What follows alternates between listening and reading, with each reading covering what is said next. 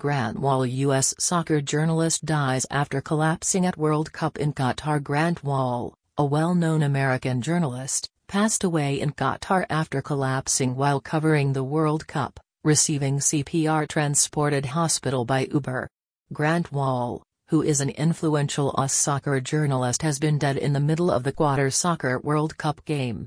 He was only 49, according to her brother Eric Wahl, Friday, during Argentina's quarter-final match against the Netherlands teams in the quarter at Lusail Iconic Stadium, he suddenly collapsed, her brother and the stadium coordinator taking him to the nearest hospital.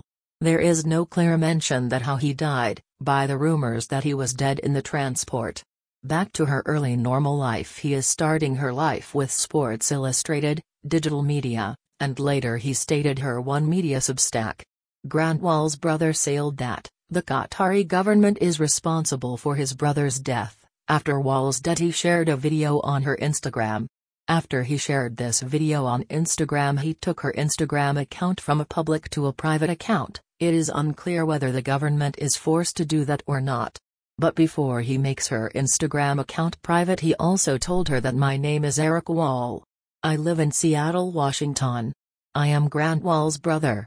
I'm gay and also told that I am the main suspect in my brother's death, because I forced him to wear a rainbow t-shirt for this Netherlands World Cup.